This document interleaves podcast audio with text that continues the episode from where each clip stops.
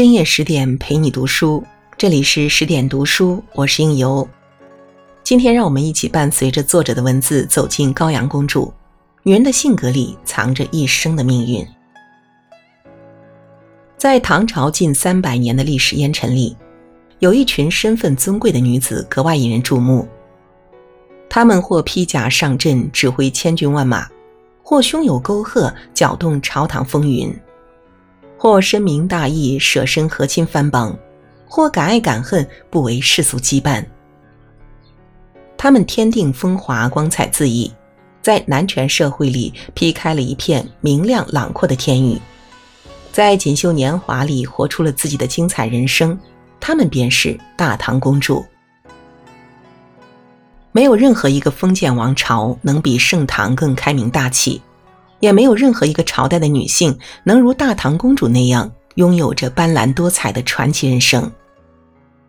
在贞观年间有这样一位公主，她美艳明媚，骄纵恣意，于豆蔻年华下嫁给权臣之子，却与一个和尚爱得惊天动地。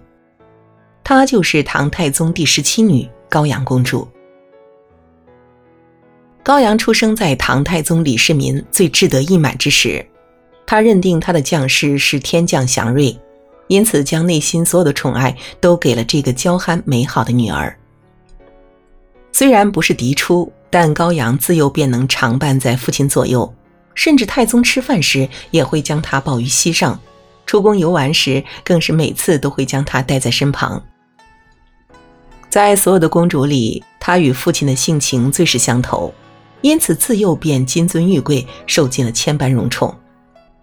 倾国倾城鸟娉婷，皇家有女初长成。在宠爱中长大的高阳热情开朗，美丽恣意，也开始对情爱有了懵懂的幻想。虽然皇家的女儿多数会被嫁到权臣之家联姻，但她仍希望日后所托付终身的人是一位才华横溢、英俊温柔的如意郎君。对于这个心爱的女儿，唐太宗也很慎重，他左挑右选，选中了梁国公房玄龄的次子房遗爱。贞观之治的盛景离不开房谋杜断，房玄龄正直忠厚，素来颇受太宗器重。因为爱屋及乌，李世民给了房遗爱与其他驸马迥然不同的高待遇，先后封他为太府卿、房州刺史等要职，令他风光无限，前途光明。公主出嫁，倾城欢庆，百姓皆称这是世间难得的和美婚事，唯有高阳自己暗自流下了眼泪。因为新婚之夜，她便发现她所嫁之人不仅毫无情趣，而且生性好恶，不是他心中的良配。性情格格不入的一对夫妻，婚后不久便生了龃语，公主意难平，房遗爱也垂头丧气。但面对公主的冷落，房遗爱不敢面露怨色，只能每日小心翼翼地讨好敷衍着过日子。美满的婚姻都有着相似的幸福模样，而不幸的婚姻却各有各的糟糕。世间婚姻需要经营，可没有爱情的婚姻恰如贫瘠的荒原，任凭你再怎么努力，也无法开出柔情蜜意的花朵。皇帝嫁女，权臣娶媳，本是世间美谈，但偏偏他无法爱上她，她亦无法赢得他的心。就是在这郁郁寡欢、无聊愤懑的日子里，高阳遇到了他生命中最钟爱的男人辩机和尚。在婚姻那张密不透风的网里，高阳被憋得喘不过气来，于是他常常到郊外游玩散心。有一日，公主在外游猎时，来到一间草庐休息，而那间草庐的主人便是辩机。辩机容貌英俊，气宇英飒，他十五岁出家，因其佛理天赋而在京城早有盛名。他曾主持编纂了《大唐西域记》，颇受大唐玄奘法师器重。一眼万年，高阳公主在草庐初见辩机，便被那长身玉立的清癯俊逸之姿迷得芳心大乱。从此后，她时常光顾草庐，与辩机谈论佛经，百般柔情。而在寺庙清修多年的辩机，也渐渐被她的热烈与深情所迷，她忘却了清规戒律，忘却了暮鼓晨钟，忘却了世俗藩篱，只一心与他恩爱缠绵，至死方休。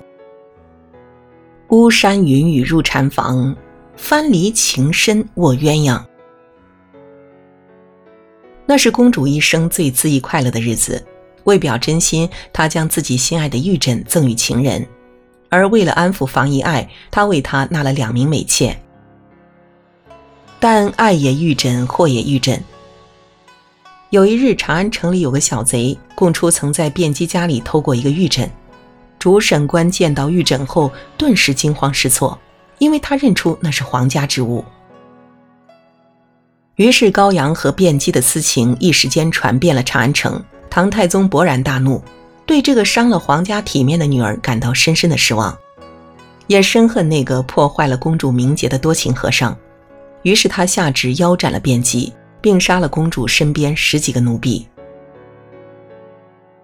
卞姬被斩于市的那一刻，高阳悲戚的高喊：“父王误我，我误卞姬。”可世间哪得双全法，不负如来不负卿。那个本该有着光明前途的卞姬，参悟了生死，却放不下情爱，终是负了如来，也负了家人。喜欢可以放肆，但深爱需要克制，因为克制是品德，是修养，是做人的最高境界，是世间真正的成熟。只有懂得克制守分寸的人，才能在欲望面前保持冷静，保全自己，也保护自己所爱之人。而我们飞蛾扑火的婚外情，为世俗所不容，注定不会有善果。公主身份尊贵，自然可以全身而退，可与她一场孽缘的人，却因她的恣意而粉身碎骨，万劫不复。失去了情人的高阳公主，仿佛丢掉了半条命。在父亲面前，她失去了宠爱，在夫家面前，他失去了尊重，在世人面前，他失了体面。他什么都失去了，但骄傲又任性的他，却偏偏要把失去的统统找回来。没有了情爱，他便把目光转向了权势。他诬告房家长子房遗直对自己无礼，暗中命宫人推演天象，向鬼神祈福问祥，鼓动房遗爱结党营私，甚至欲行谋朝篡位。公元六四九年，唐太宗因病逝世，但他的离世没有能得到女儿的原谅。在他的灵前，高阳始终冷淡如霜，不曾留下半滴眼泪。也许他是恨极了这个曾经将自己捧在掌心的父亲，他恨他为自己错误地安排了一桩不如意的婚姻，又将他最心爱的男人无情地腰斩于市井。那个曾经明亮娇憨的宫廷明珠，再也回不到当初那单纯美好的模样了。唐高宗李治登基之后，对高阳极力安抚，甚至亲自到房家去慰问他，但他已然心如死灰。一个失去了爱情的女子，如今被权势冲昏了头脑，只想得到世间无二的尊贵。或许他已明白，权势才是世间最可靠的东西。如果他早些拥有权势，他深爱的男人就不会死。他依旧我行我素，暗中集结人马，意图拥立唐高宗第六子金王李元景为帝，一时间做尽了糊涂事。终于，他的任性妄为为他和房家带来了杀身之祸。东窗事发之后，房遗爱被赐死，他也被赐了三尺白绫。也许在他人生的最后一刻，回想的仍是那年推开草庐的瞬间，那个男子长身玉立，嘴角含笑，仿佛是一道微光。人生最难的是放下，放下面子，放下欲望，放下仇恨，放下伤痛。这世间所有的放下，看似是原谅了别人，其实是放过了自己。因为唯有放下，余生里才能有阳光重新照进来。高阳在情爱中沉沦，又被权势中迷失，他什么都想得到，可最后什么都失去了。高阳公主敢爱敢恨，恩怨分明，这一生可怜亦可叹。她曾经是宫廷里最明艳热烈的花，却因一场不如意的婚姻而消沉，婚后遇到真爱，却又被世俗常理所不容。任性骄纵的性格决定了他的人生以悲剧收场，没有爱情的婚姻最终也走向了家破人亡。有幸生在帝王家，可这恰恰也正是他的不幸。如果当初她能够嫁给一个如意郎君该有多好，可高处不胜寒，孤阳无人语。她这一生终究也只换来世人一句错错错罢了。好了，今天的文章就为您分享到这里。那些活在历史中的奇女子，总能在不同时刻给予我们不同的感叹。神往也好，唏嘘也罢，让他们的故事和我们的人生发生某种奇妙的连接，何尝不是一种精神享受？同样的，一部好的电影也是我们推开广阔世界的那扇门。在短短两个小时的时间里，随着镜头的节奏共同呼吸，去品尝千姿百态的喜怒哀乐，如同疲惫生活中的英雄幻梦。那如果你也刚好有同样的嗜好，就来我们最爱的私藏影像馆吧。